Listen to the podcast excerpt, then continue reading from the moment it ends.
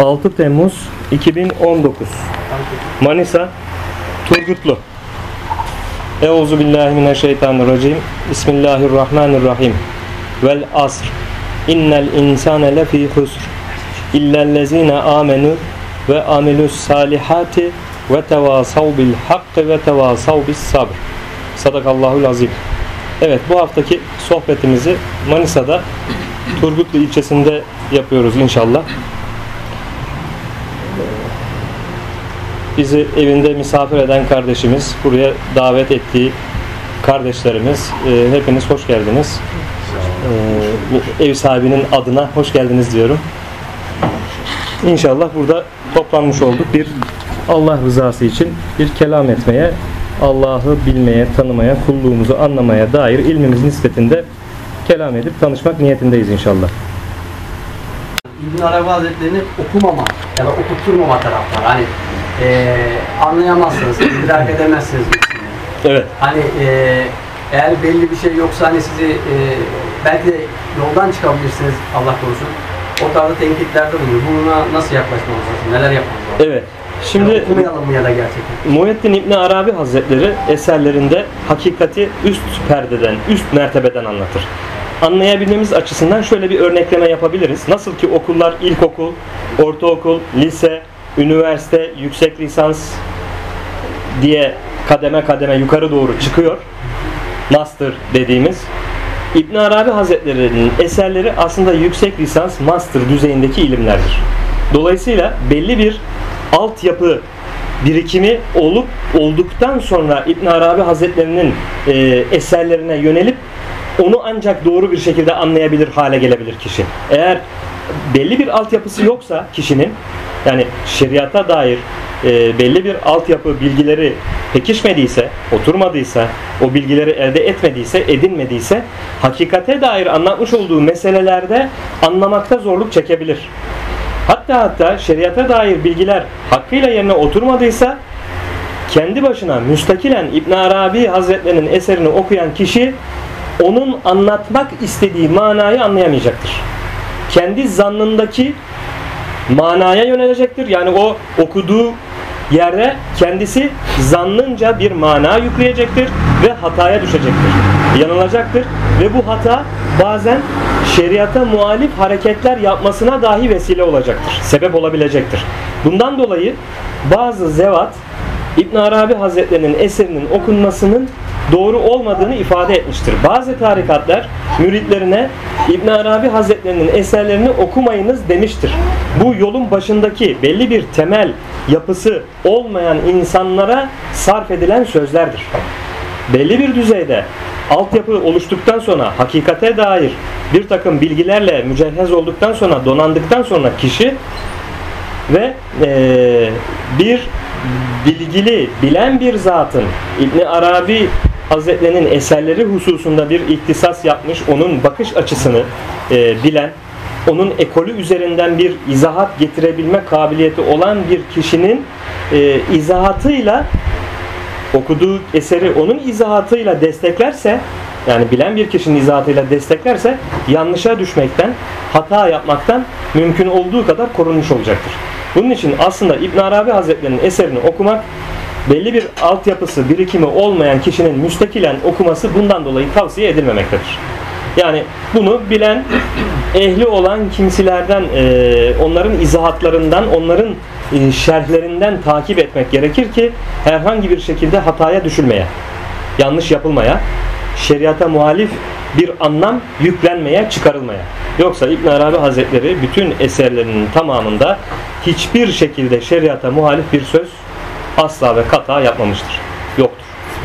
Bunun hep bütün sözleri şeriat çerçevesinde dahilinde izah edilebilir, anlatılabilir ehli tarafından. Bu Türkçe'ye çevrilirken bir hata falan olmasın yani. Türkçe'ye çevrilirken tabii ki bazı kaynaklarda hata olabilir. Yani e, nitekim bu bir çeviridir. Çeviriyi yapan kişi ne derece ehil o konuda, o dilde e, veya o, Arapça çok zengin bir dil. Oradaki kelimenin mesela bir kelimenin birçok anlamı var. 10-15 çeşit anlama geliyor Arapçada. Acaba o yazar orada o kelimeyi kullanırken hangi anlamı kastetti? O 15 anlamın hangisini kastetti? Bunu bilebilmek için ruhen, ilmen o kitabın yazarına da yakın olmak gerekir muhakkak. Yani bunda başarılı olur zaten. Ruhen, ilmen onun yolunda gelen insanlar daha başarılı olur bu çevirilerde. Ama ben sadece Arapçayı biliyorum. Arapça eğitimi aldım. Arapça dil bilgisine sahibim diyen insanlar e, bu çeviriyi yapmakta e, nakıs kalır, eksik kalır. Hataları olabilir. Bunu da İbni Arabi okuyucuları, takipçileri, ehli olan kişiler varsa bu tarz bir hata izahat tarzında zaten görür. Neden görür? Şöyle diyeyim. Her insanın bir izi vardır. Bu bir e, hakikattir yani. Eserinde şimdi İbn Arabi ile o kadar bir ünsiyet, yakınlık kurduğunuz zaman onun izini görüyorsunuz. Hani iz takipçileri der ya ayak izine baktım bu falancanın ayak izidir. İşte bu çocuk ayak izi der. Bu kadın ayak izi der. Bu işte e, şu kiloda adamın ayak izi der. Bu işte zayıf adamın ayak izi der. Ayak izi ona o şahsın resmini verir zaten ehline. İşte İbn Arabi okuyucusu, takipçisi, manen onun e, öğrencisi olan kişi de onun izini çevrilmiş olan kitapta bulur. Eğer onun izine uymayan sözler varsa burası uymuyor der. Bu onun izi değil der yani. Burada onun izi yok. Burada e, hata edilmiş. Çeviride e, kusur var. Hata yapılmış der yani. Bunu anlar. Ehli ehli bilir bunu ehli açısından bir sıkıntı yok ama e, diğer insanlar açısından sıkıntı olabilir. Tabii ki çeviride hatalı bir çeviri okumak e, mesela İbn Arabi Hazretleri'nin eserleri hususunda şöyle bir iddiada da bulunanlar var çoğunlukta. Efendim işte eserlerine çok Yahudiler tarafından e, katma oldu. İbn Arabi Hazretleri'nin eserine Yahudiler tarafından bilinçli olarak katma oldu. Peki tamam diyelim. Katma oldu. Kabul edelim. Bugün 30-35 tane bildiğimiz Ehlullah'tan şarihi var İbn Arabi Hazretleri'nin. Şerh edeni. Yani onun eserlerini şerh etmiş. 30-35'e yakın e, alim bir zat var. Eserlerini şerh etmiş. O şarihlerin şerhleri dahilinde İbn Arabi'yi tanıdığımız zaman zaten onların o şarihlerin şerhine de baktığımız zaman e, mesele net ortaya çıkıyor. Anlaşılıyor. Eğer ki böyle bir katma olsaydı, hata olsaydı 35 tane şari hepsi hem fikir olur. Buradaki bu söz İbn Arabi'ye ait olamaz derdi. İtiraz ederdi. Nitekim varsa böyle bir sözler zaten itiraz edilmiştir. Ama 35 tane şarihin tasdik ettiği, İbn Arabi'nin izah ettiği alanlar varsa konular 35 şarih de bunu tasdik etmiş ve bu meseleyi şerh etmişse, açmışsa yani bunun altında hala dayatıp da diretip de efendim Yahudilerin katması var demek de e, kasıtlıdır yani. İbn Arabi'nin eseri okunmasın diye kasıtlı yapılan bir ya kasıtlı ya bilinçsizce de olsa yanlıştır yani. Çünkü 35 şey yakın şarihi şer ettiğine göre alim zatlardan Evliyaullah dediğim Sadrettin Konevi var, Davud-u Kayseri var. Birçok zevat var. E bu zatlar onu şerh etmiş, onun eserleri var. İbn Arabi bu meselede şöyle demiştir, böyle demiştir diye onlar da eser yazmış. Baktığınız zaman İbn Arabi Hazretleri'nin eseriyle paralel. Ters bir tarafı yok o zaman durum açıklığa kavuşmuştur. Hocam soru soracağım. Ee, Bediüzzaman Sadısı Rahmetullahi Aleyhi eser, eseri İmam Rabbani Rahmetullahi Aleyhi eseri Bediüzzaman Sadısı Rahmetullahi Aleyhi eserini okuduğumuzda ki bir arkadaş e, bunu söyledi iman cevherini parlatıyor. Vesile oldu. Evet. İmam Rabbani Rahmetullahi Aleyhi okuduğunda ilas cederini artırıyor. İbn-i Arabi Rahmetullahi Aleyhi okuduğunda hangi cevheri artırıyor? Evet. Şimdi bakın Evliya Allah her biri farklı alanlarda Allahu Teala tarafından görevlendirilmiştir. Yani İslam'ın özünün bir alanında ihtisas sahibi olarak meseleyi izah etmiştir. Bediüzzaman Hazretleri imanı korumak ve kuvvetlendirmek esasına dayanan Allah'ın varlığını ispat etmek esasına dayanan bir eser bırakmıştır. İmam Rabbani Hazretleri vahdeti şuhud esasına dayanan bir izahatta bulunmuştur. Muhittin İbn Arabi Hazretleri vahdeti vücut esasına dayanan bir hakikatleri ifade etmiştir. Muhittin İbn Arabi Hazretleri Fütuhat'ın başında şöyle bir ifade kullanır. Bizim görevimiz Allah'ın varlığını anlatmak, ispat etmek deme değildir. Aynen böyledir. Biz Allah'ın varlığını anlatmak ve ispat etmekle görevlendirilmedik. Bize göre Allah'ın varlığı zaten aşikardır. Bunu ispatla uğraşmanın bir anlamı yoktur der. İbn Arabi. Biz Allah'ın birliğini birlemeyi anlatmakla görevlendirildikler. Yani tevhidi. İbn Arabi tevhidi anlatır. Üst mertebelerden, bütün mertebelerden tevhidi anlatır. 36 mertebe zikreder Kur'an-ı Kerim'deki ayetlerle. Yani tevhid esasını ele alır. Gerçek manada tevhid e, esasını ele alır. Kelime-i tevhid dediğimiz La ilahe illallah sözünün hakikatini, sırrını detayıyla açmıştır, izah etmiştir. İbn Arabi Hazretleri bize bunu kazandırır. Gerçek manada tevhidi. Aslında bir cihetten siz e, İmam Rabbani Hazretlerine e, izafe ettiniz, atfettiniz ihsanı arttırır diye. İhlas. İhlasa, ih- ihla- pardon özür dilerim.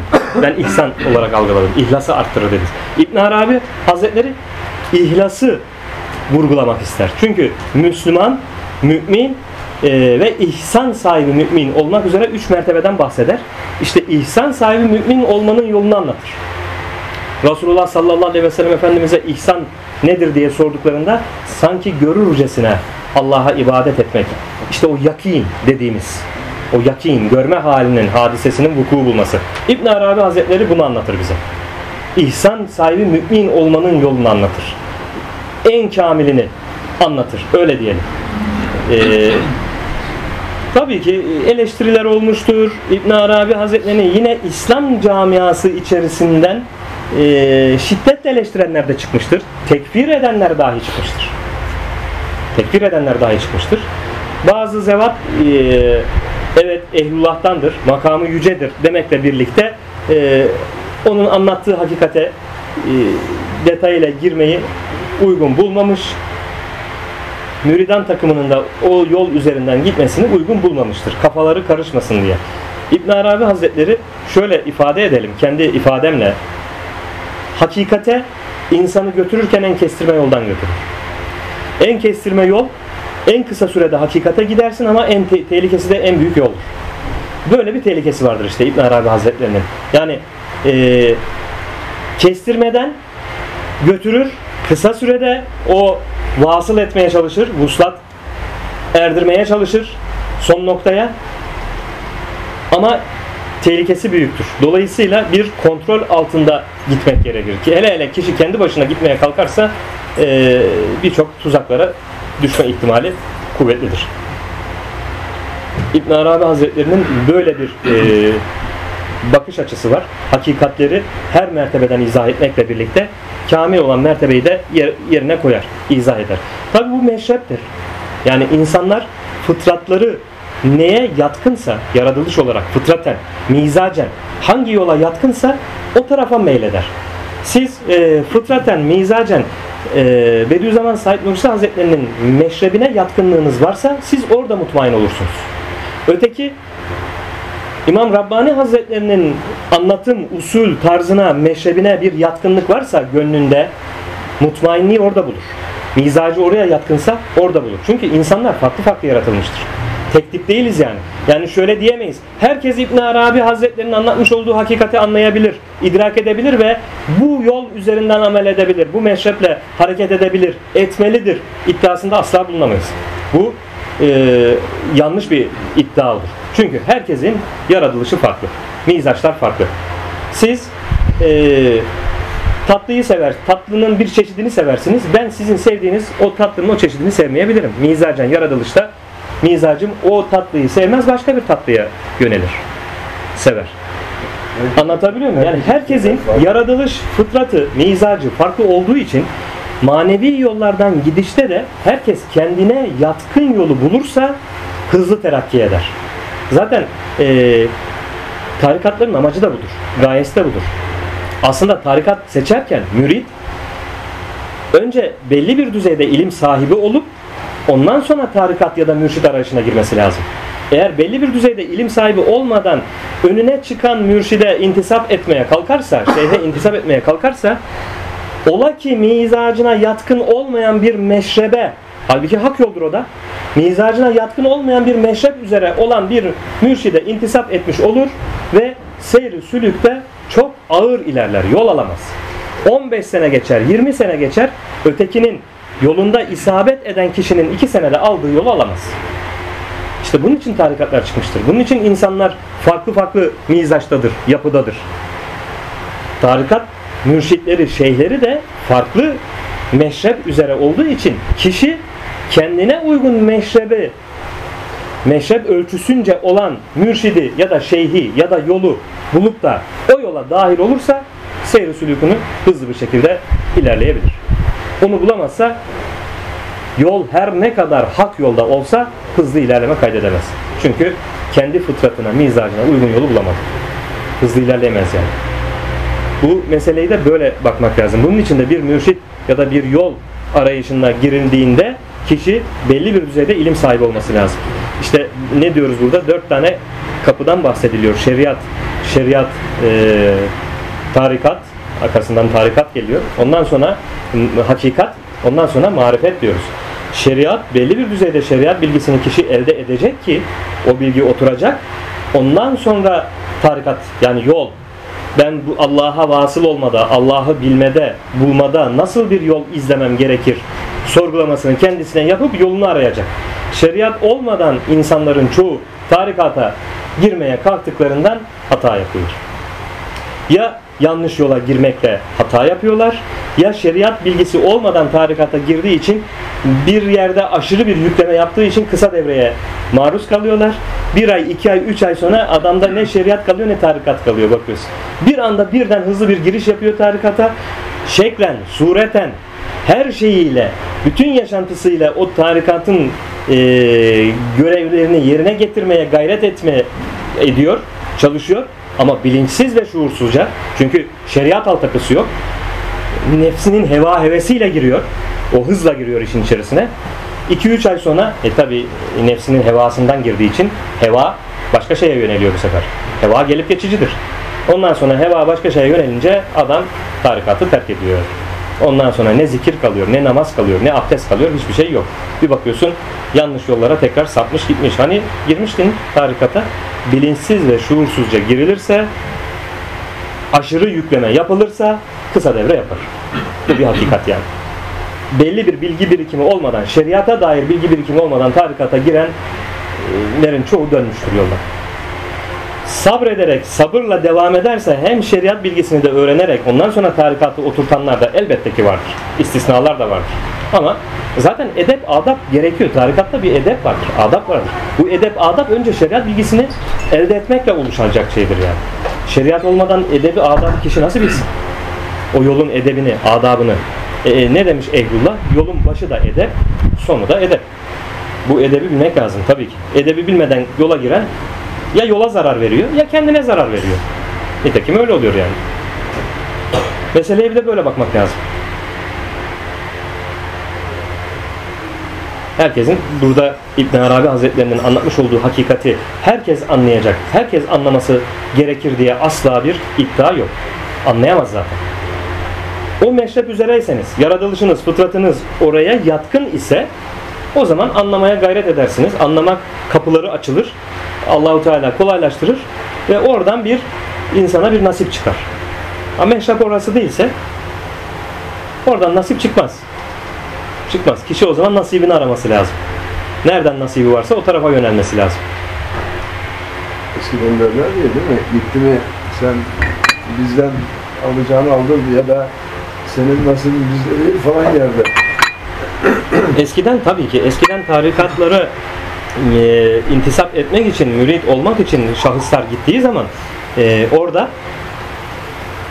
bakarmışlar. Tabii eski e, mürşitler, şeyhler ehilmiş. Bakarmış onun haline, ahvaline. O meşrebe yatkınsa, o yola yatkınsa kabul edermiş.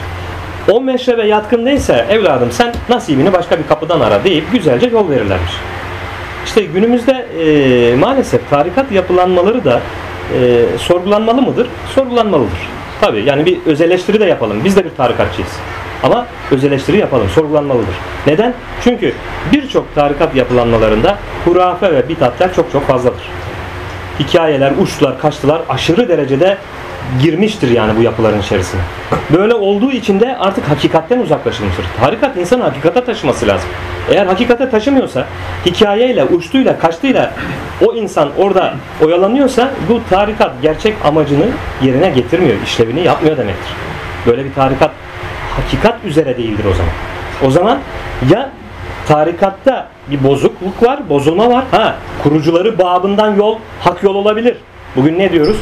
Nakşibendi tarikatını Şah-ı Nakşibendi kurmuştur. Rıfai tarikatını Ahmet er Rıfai kurmuştur. Abdülkadir Geylani Hazretleri Kadiri tarikatını kurmuştur. Ahmet Ticani Hazretleri Ticani tarikatını kurmuştur. Bunlar tarikat kurucuları, piri olmaları üzerine hak yol üzerinedir. Bunların hiçbir şekil ve şüphemiz yoktur. Ama onların uzantısı şeklinde günümüze ulaşmış olan bu tarikat kolları acaba o tarikatların başında bulunan şeyhler, mürşitler ne derece kamildir? Hakikaten kamil midir? O görevi gerçekten maneviyat yoluyla Resulullah Efendimiz'den almış mıdır? Almamış mıdır? İşte bunlar soru işareti. Bunlar sıkıntılı şeyler. Ki bazı tarikatlarda yanlış yapılan bid'atler, hurafeleri gördüğünüz zaman he, diyorsunuz ki bu yol asimile olmuş, bozulmuş, tahrif edilmiş. Çünkü açık, net. Neye göre net? Elimizdeki teraziye göre. Terazimiz ne? İlim terazisi. Kur'an ve sünnet ışığında ilim, ilim terazisinde tarttığın zaman o tarikat yapılanmasındaki o oluş, o ifade ediş, o yapı bozuk olduğunu gösteriyor. Alarm veriyor yani orada. Diyor ki burada yanlış var. Burada sıkıntı var. Burada hurafe var. Burada bitat var. İşte bu teraziyi elde edebilirsek o zaman orada o terazide o şeyi de tartabiliriz o oluşumu. Tarttığımız zaman görürüz zaten. Nakisiyetini anladıysak o tarafa yanaşmayız. Burada tamam yol adı adı hak. Piri belli. Ama günümüze ulaşmada buradaki bu, bu o yolun bu kolu maalesef e, Kur'an ve sünnet ışığında gitmiyor. Der kişi onu ekarte eder, onu bir eler. Bunu ayır der kenara. İşte biz bu teraziyi elde edebilirsek onları ölçebiliriz, bakabiliriz. Terazimiz olmadığı zaman nitekim insanlarımız maalesef bu konuda cahil neden okumak istemiyor? İlim sahibi olmak istemiyor. Hakikate dair dinin hakikatlerini, özünü kavramak için aslında üzerimize hepimize farz. Allah'ın emri farz dinimizi öğrenmek. Biz bu hakikatleri öğrenmekten imtina ediyoruz. Neden? Bize öyle bir dayatmalar gelmiş ki günün şartları, ekonomik sıkıntılar, çalış, ha babam çalış. Ben buna şey diyorum yani kölelik kalkmadı yani. Şu an günümüzde köleliğin alası var. Modern kölelik. Yani kişi sabah bir kalkıyor paldır küldür doğru koşa koşa işine gidiyor. Akşama kadar çalışıyor, üstüne mesaisini yapıyor, yorgun argın eve geliyor, iki lokma yemeğini yiyip pat yatıyor. Ondan sonra sabah tekrar kalkıyor, paldır küldür koşa koşa tekrar işe. Ne maneviyat var, ne tefekkür var, ne aile içerisinde bir paylaşım var. Hakikate dair, dinimizi, İslam'ı anlamak, yaşamak adına ne çevresindeki akrabasıyla bir paylaşım var. Eşiyle, dostuyla bir paylaşım var. Bunların hiçbiri yok. Herkes yalnızlaşmış, herkes kendi dünyasına, kendi kabuğuna çekilmiş. Aslında bunlar e, o dış güçlerin, İslam düşmanı, o mihrakların bilinçli ve kasıtlı olarak yıllar boyunca üzerimizde yaptığı oyunların yansıması. Bugün meyveleri aşağı çıkmış işte. Paramparçayız. Birlik yok, beraberlik yok.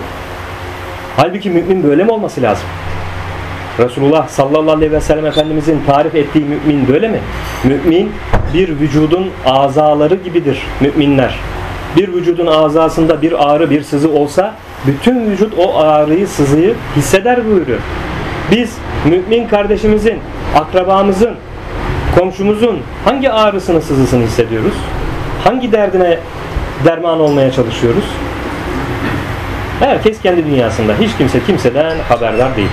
Kapımızı kapattık mı evimizde kendi halimizle hemhal oluyoruz. Kimseden haberimiz yok. Akrabamızdan haberimiz yok. Mümin kardeşlerimizden haberimiz yok. Böyle olunca bu parçalanmışlık bu parçalanmışlık içerisinde işte adamlar muvaffak oluyor. Bugün en büyük kaybımız aslında bu. Diyoruz ya söz, sohbetimizin başında da dile getirdik. Bu şuuru tekrar kazanmamız lazım bizim. Eğer kazanmazsak Biz kırıntı, kırıntı, kırıntı manevi değerlerimizi kaybediyoruz. Manevi değerlerimizi kaybediyoruz derken bu manevi değerlerimizin içerisinde dini değerlerimiz var, imani, itikadi değerlerimiz var, ahlaki değerlerimiz var, vatan millet birlikteliği, şuuru değerlerimiz var. Biz bunu kaybettikçe yarın öbür gün millet olarak vatan şuuru, millet şuurunu da kaybedeceğiz. Ve nitekim şu an kay- ciddi oranda kaybetmiş durumdayız yani. Yani bilmiyorum benim görüşüme fikrime katılıyor musunuz? Evet. Bu, bu, bu, bu sıkıntı, bu kriz, bu alarm çalıyor. Aynen. Yani millet şuurunu da kaybediyoruz. Paramparçayız yani. Bu vatanın evladı olarak bir birliktelik şuurumuz yok. Veyahut da bu vatanı bölmeye, parçalamaya, itikatları, hastalıklar bulaştırmaya çalışanlar meydanda cirit atıyor, gıkımız çıkmıyor. Nasıl müminiz? Nasıl Müslümanız? Adam göz göre göre Allah'ın emrine, Resulullah Efendimizin sünnetine aykırı fiil, eylem, söz, söylem yapıyor. Yapıyorlar. Ama ses yok. Nereden yok? İşte cılız, cılız çıkıyor ses yani ses. Elbette ki ses çıkaran kitlede var ama çok cılız böyle mi olması lazım? Bütün madem ki %98'i Müslüman bir ülkeyiz. Öyle deniliyor. Acaba acaba %98'i mi Müslüman? %2'si mi Müslüman? O da tartışılır. Bilemiyorum yani. O da ayrı bir tartışma konusu. Madem Müslümanız biz nasıl sesimiz çıkmaz? İslam karşıtlığı, İslam düşmanlığı yapan bir güruh İslam ülkesinde sesini çıkartıyor. Mümin, Yürüyüş yapıyor. mümin değiliz. Sapkınlar, Mümin sapıklar, sapık zihniyet. Biliyorsunuz Kur'an-ı Kerim'de Allahu Teala e, Lut kavmiyle alakalı meseleyi şimdi oradan oraya geldik meseleye. Onunla alakalı meselede onların sapkın, sapık bir düşünce içerisinde olduğu net. Buna farklı isim bulmayalım, farklı isimler koymayalım. Eşcinselmiş, şuymuş, buymuş koymayalım. Bu açık ve net sapkınlıktır yani. Sapkınlıktır yani. Bu sapkınlar bu faaliyetlerini, bu eylemlerini toplanarak yapabiliyor ve biz bunlara seyirci kalıyorsak biz şöyle oturup bir imanımızı hesaba çekmemiz lazım. Ben nasıl Müslümanım, ben nasıl müminim? Mümin miyim acaba? Müslüman mıyım? diye bir hesaba çekmemiz lazım yani. Biz Müslümanız da mümin olamadık. Mümin olamadığımız için zaten. Yani e, mümin olamadığımız aşikar zaten yani de acaba işte Müslümanlık da da ne derece Müslümanız? O da o da tartışılır. İşte o zaman biz bu manevi değerlerimizi kaybetmişiz. Kaybediyoruz. İşte bunu kaybettiğimiz zaman parça parça, kırıntı kırıntı bizi aslında bizi ameliyat masasına yatırmışlar. Narkozu da vermişler. Neşterle parça parça kesiyorlar bizi. Ufak ufak parçaları koparıyorlar. Bu vücudun bütünlüğü bir gün gelecek komple ortadan kalkacak. Ana damarlarımız kesilecek. Ondan sonra tekrar hayata dönmemiz mümkün değil zaten. İnşallah bu uyanış bu uyanış olur da bu toplumumuzda işte bunun için önce biz kendi nefsimizde bu uyanışı e, sağlayalım. Allah'ın izniyle, Allah'tan yardım talep ederek bu uyanışı kendi nefsimizde, kendi özümüzde sağlayalım. Ondan sonra yakın çevremizdeki insanları uyandırmaya ve gerekli eylemi yapmak üzere harekete geçmeye teşvik etmemiz lazım. Bu Müslümanın görevidir. Müminin görevidir. Allahu Teala'nın şeriatta bize emretmiş olduğu bir e, emri var. Emri bil maruf, nehy anil münker. İyiliği emretmek, kötülükten men etmek. E bu her Müslümana 54 farz diyoruz değil mi? 54 farzın içinde diyoruz. Bu her Müslümana bir görev, Allah'ın e, emrettiği bir görev. O zaman biz bu görevi acaba ne derece yapabiliyoruz? Yapıyor muyuz? Nasıl yapıyoruz veya nasıl yapmalıyız? Bunların tefekkürünü yapmamız lazım. Her birimiz çalıştığımız ortamda, ailemizde, neyse her yerde bu bilinci, bu hakikati ortaya çıkaracak şekilde bir e, eylem planı yapmamız ve yürürlüğe koymamız gerekir. Benim düşüncem bu. Yoksa gerçekten ciddi manada bir sıkıntıyla karşı karşıyayız yani. Ve bu sıkıntı gittikçe büyüyor. Biz millet olarak toplu ola, toplu bir hale gelirsek Müslüman bir millet, mümin bir millet olma gayretiyle e, yöneticilerimize bu hususta tedbir almasını istersek kitleler halinde yöneticilerimiz bunu görmezlikten gelemez. Bu talebimize cevap vermek zorundadır. Görmezlikten gelirse millet bu bilinç, bu şuuru elde eden millet sen iyi yönetemiyorsun deyip indirir, iyi yöneteceği getirir o zaman başa. Bunu yap, bu- buna muktedir olması lazım. Bu güç milletin elinde. Ama bu millet imanlı, şuurlu millet olursa. Allah'ın rızasını, emrini gözetirse. Şimdi şu mesele de var. Bazı tasavvuf erbabı olduğunu söyleyen güruh şöyle bir bakış açısı getiriyor. Diyor ki yani fenafillah mertebesi cihetinden bakışla eee, şöyle diyor. Ya burada şu an cereyan eden olay, hadise Allah'ın iradesinin hükmü değil mi? İmzam. E o zaman biz neye müdahale edeceğiz ki? Sen niye kendini yırtıyorsun ki? Niye zorluyorsun ki diyor. Ya bu zaten Allah'ın iradesi değil mi? Madem tevhid bakışıyla bakacağız Allah'ın iradesi değil mi? diyor. Burada bu tasavvuf erbabı olduğunu söyleyen kişi büyük bir hataya düşüyor. Allah'ın iradesinden sorumlu değiliz biz. Emrinden sorumluyuz. Allah'ın iradesi cihetine baktım diye yırtamazsın. Yok öyle bir şey. Allah emrediyor. Ne diyor? Hud suresi 112'de emrolunduğun gibi dosdoğru ol. Resulullah sallallahu aleyhi ve sellem Efendimiz bu şekilde bu ayet gereğince hareket etti. Bu ayet gereğince hareket etmeyi bize tavsiye etti. Emretti, nasihat etti. Biz hakikatin hakikatlere vasıl olduk. Allah'ın iradesi cereyan etmekte. O zaman hiçbir olaya müdahale etmeyelim. Edemeyiz. Allah ne murad ettiyse o oluyor diyen insan nakıstır. Tasavvuf hakikati bunu vermiyor. Bu bilgiyi vermiyor bize. Bu insan fena haliyle hallenmiş, bekadan haberi olmayan bir insandır. Eğer ki fena halinden geçse, fena mertebesinden geçse, beka mertebesine ulaşsaydı, o bakışı elde etseydi, sözünün söyleminin ne kadar yanlış olduğunu idrak ederdi. Çünkü Allah diyor ki siz benim emrimden sorumlusunuz. Emrimi yerine getirmekle mükellefsiniz. İrademden değil yani. Emrimden sorumlusunuz diyor. O zaman biz beka bakışıyla bakarsak Allah'ın emrini yerine getirmek cihetiyle meseleye bakıp Allah emri bil maruf nehyanı münker demiş. Allah şeriatın hatalı, kusurlu gördüğü davranışı şeriatça nasıl cezalandırılması gerektiğini söylemiş. O zaman bunun uygulanması lazım. Yerine getirilmesi lazım. Bunun icra edilmesi lazım. Resulullah sallallahu aleyhi ve sellem Efendimiz'e böyle bir e, şeriatın cezasını uygulamayı e, gerektiren bir hadise cereyan ettiği zaman, böyle bir hadise önüne geldiği zaman Resulullah Efendimiz ya Allah böyle irade etmiş deyip de çekilmiyordu. Şeriat ne hükmettiyse o hükme göre de o cezayı kesiyordu. Kesmiyor muydu? O da biliyor Allah'ın iradesi. İradesini bilmiyor muydu Resulullah Efendimiz? Tabii ki. İradesi öyle cereyan edecek muhakkak. Onu en iyi bizden kat kat üstün mükemmelen bilen Resulullah Efendimiz'dir. Biz ondan daha iyi bilebilir miyiz? Haşa.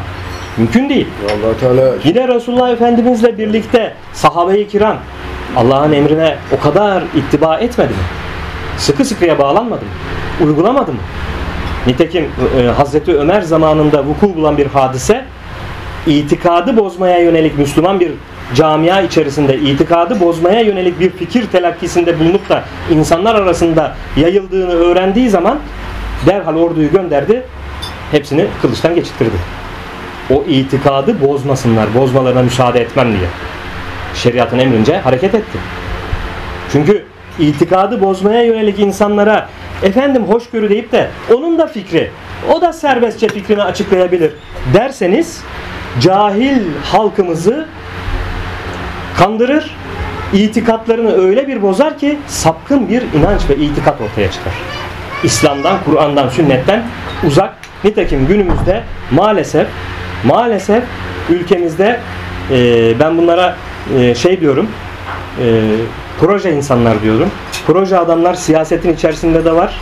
İlahiyatın içerisinde de var, hocaların içerisinde de var, tarikatların içerisinde de var, şeyhlerin içerisinde de var, mürşit adı verilen insanların içerisinde de var. Bu proje adamlar kasıtlı ve bilinçli olarak İslam itikadını, Kur'an'a ve sünnete dayalı İslam itikadını bozmaya yönelik faaliyet yapmaktalar. Açık ve net şekilde ve kimseden çekinmeden, sıkıntı duymadan bu icraatlarını yapmaktalar. Bu bunlara dur diyecek olan itikatta yanlışsınız. Kur'an ve sünnet ışığında bu itikatlarınız yanlış, problemli, sapkın, sapık diyecek olan alim zatlarımızdan istisnalar var. İstisnaları eee, sözüm yok. 3-5 kişinin dışında bir ses çıkmıyor. Diyanetten ses çıkmıyor. Ha, yeni yeni çıkmaya başladı. Geçen hafta Cuma namazında işte dün Cuma namazında bu e, eylemi yapan o sapkın güruhla alakalı e, Kur'an ve sünnet çerçevesinde bir e, şey yaptılar. Hutbe verildi mesela. Ya bunu açık ve net yapılması lazım, söylenmesi Dolaylı lazım. O da dolaylı yönden. Açık açık demediler yani. İstanbul'da böyle bir güruh çıktı yürüdü. Bunlar sapkındır, sapıktır demediler. Evet. Diyemediler. Diyeceksin kardeşim de. Allah için de yani bunu. Bunu diyeceksin yani. Dememiz lazım. Dolaylı yönden dolaştıra dolaştıra. Ne demek o dıdısının dıdısı? Sana söylüyorum kızım sen anla gelinim. Yok böyle bir şey yok dinimizde. Açık ve net söylemek lazım. Korkun neden? Kimden? O güruhun şeyini almaktan mı? Tepkisini almaktan mı? Yahu o zaten sapkın, sapıtmış. Onun tepkisini alsam ne olur, almasam ne olur? Biz ona tepki vermemiz lazım. Sen alacağım diye yapıyorsun durma orada o makamda. Yani bu burada işte inşallah burada e, alim zatlarımız, hocalarımız, gerçek manada mürşit zatlarımız, şeyhlerimiz e, harekete geçer inşallah. Bu toplumumuzu aydınlatmak adına, hakikatleri anlatmak adına, bu e, tehlike girdabına kapılmış insanlarımızı bu girdaptan kurtarmak adına, bu ülkemizi çevreleyen yangını, ateşi söndürmek adına bir sözde, söylemde, eylemde bulunmalarını bekliyoruz. İnşallah yapsınlar. Yapmaları gerekiyor. Yoksa gerçekten ciddi manada bir tehlikeyle karşı karşıyayız. Burada e, bir tarikat müntesibi olarak oturup burada Allah'ı zikretsek, Allah zikrini çeksek, bir te- tesbihat yapsak, bir elimizi açsak, duamızı yapsak, dağılsak, gitsek, ülkede her türlü Kur'an ve sünnete aykırı faaliyet yürüten güruhun iş ve eylemlerine ses çıkartmayalım. Biz oturalım burada Allah'a kitabı konuşalım, konuşalım, zikrimizi yapalım, dağılalım. Ya o, o güruh her yeri sardıktan sonra yarın gelecek bizim kapımızda çalacak. Bize de zarar verecek. Neden bu sessizlik? Neden sessiz duruyoruz? Neden gerçek bir Müslümanın yapması gereken tepkiyi yasal yollardan? Ben burada demiyorum ki yasa dışı faaliyet yapalım. Gidelim onların hepsini keselim demiyorum yani. Yanlış anlaşılmasın sözüm. Kesecek olan kesilmesi gerekiyorsa kesecek olan devlettir gene. Devlettir, He. şeriat. Kesilmesi gerekiyorsa devlet keser. Onun yetkisindedir. Devlet kesme kararı alırsa öyle bir hüküm çıkarırsa, öyle bir kanun çıkarırsa eyvallah deriz, elini öperiz. Öyle olması lazım zaten. vatandaş olarak da orada yürütülüyor. Şöyle bir önüne çıkıp o kardeşim nereye gidiyorsun? İşte onu diyoruz. Yani toplum olarak, biz Müslümanlar olarak bütün kitleler bu tepkiyi göstersek öyle bir şeyler olmaz zaten. Yapamazlar, cesaret edemezler. Ama toplumumuz cılız. Herkes kendi derdinde. Herkes neme lazımcı. Herkes kendinden korkuyor. Aman bana dokunmayan yılan bin yaşasın. Hesabındayız. Neden böyleyiz? Bu da ayrı bir mesele. Neden böyleyiz? Yediğimizden, içtiğimizden tutun birçok unsur bizim böyle olmamıza sebep oluyor. Yediğimiz, içtiğimizi ne derece gözetebiliyoruz? Helal mi, haram mı? Yediğimize, içtiğimize haram kal- karışıyor mu? Helal yollardan yemeye, içmeye gayret edebiliyor muyuz? Burada bir hassasiyetimiz var mı? E bu hassasiyetimiz olmazsa mi- midemize haram girerse e, zaten yaptığımız ibadetten, taatten de zevk almayız. O huşuyu da yakalayamayız. Ve imanımız kemalat bulmaz. Allah'a hakkıyla kulluğumuzu zaten yapamayız. E böyle olmazsa zaten ne kendimize faydamız olur ne etrafımızdakilere faydamız olabilir. Anlatabiliriz dini İslam'ı. Tabii. Neden? E kendi iç, iç yapımızda bozulmuşuz zaten. Hani bu, bu e, sistematik bir şekilde öyle bir bozmuşlar ki girmişler ki en basitinden hepimizin evinde televizyon var. Televizyonlarda yapılan programlar, filmler bilinçaltımıza ahlaksızlığı aşılamakta. Aziz Allah Celle Celaluhu. Bozmakta, yozlaştırmakta, çoluğumuzu çocuğumuzu bizden koparmakta, karı kocayı birbirinden koparmakta. Öyle ya. Karı koca o oradaki o dizileri, o filmleri, o programları seyrettikçe bana diyor sesini yükseltemezsin. Karışamazsın. Ben de bir bireyim. Ben de istediğim gibi yaşarım. Ben sen nasıl eşinle, dostunla, arkadaşınla gezip tozuyorsan, gece 12'de geliyorsan, e, benim de gece 12'de gelme hakkım var diyor. Öt diyor, nereye? Üzerime gelme. Ararım 155'i. E bu hale geldik. Demokrasi Demokrasi. Adına da demokrasi, insan hakkı deniliyor. son 5 yıldır Değil mi? gidiyor zaten demokrasi. Yani biz işte e, Fe eyne teshebun buyuruyor Allahu Teala ayette. Nereye bu gidiş? İşte biz kendi kendimize sormamız lazım. Nereye bu gidiş? Biz nereye gidiyoruz?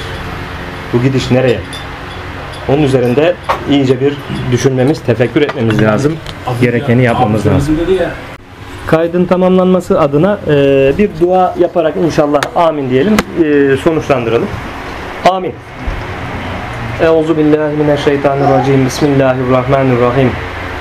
Allahümme Rabbena atina fid dünya haseneten ve fil ahireti haseneten ve qina azaben nar. Allahümme gfir li ve li valideyye ve lil müminine vel müminati el ahyai minhum el emmat.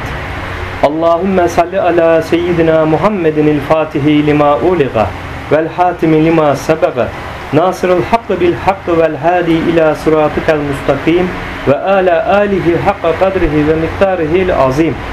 Subhanellezi yarani, Subhanellezi mekani, ya'lemu mekani. Subhanellezi yarani. Esselatu ve selamu aleyke ya Resulullah. Esselatu ve selamu aleyke ya Habiballah. Esselatu ve selamu aleyke ya seyyidel evvelin vel ahirin salavatullahi aleyhim ve aleyna ecmain. Subhane rabbike rabbil izzeti amma yesifun ve selamun alel murselin velhamdülillahi rabbil alemin. El Fatiha.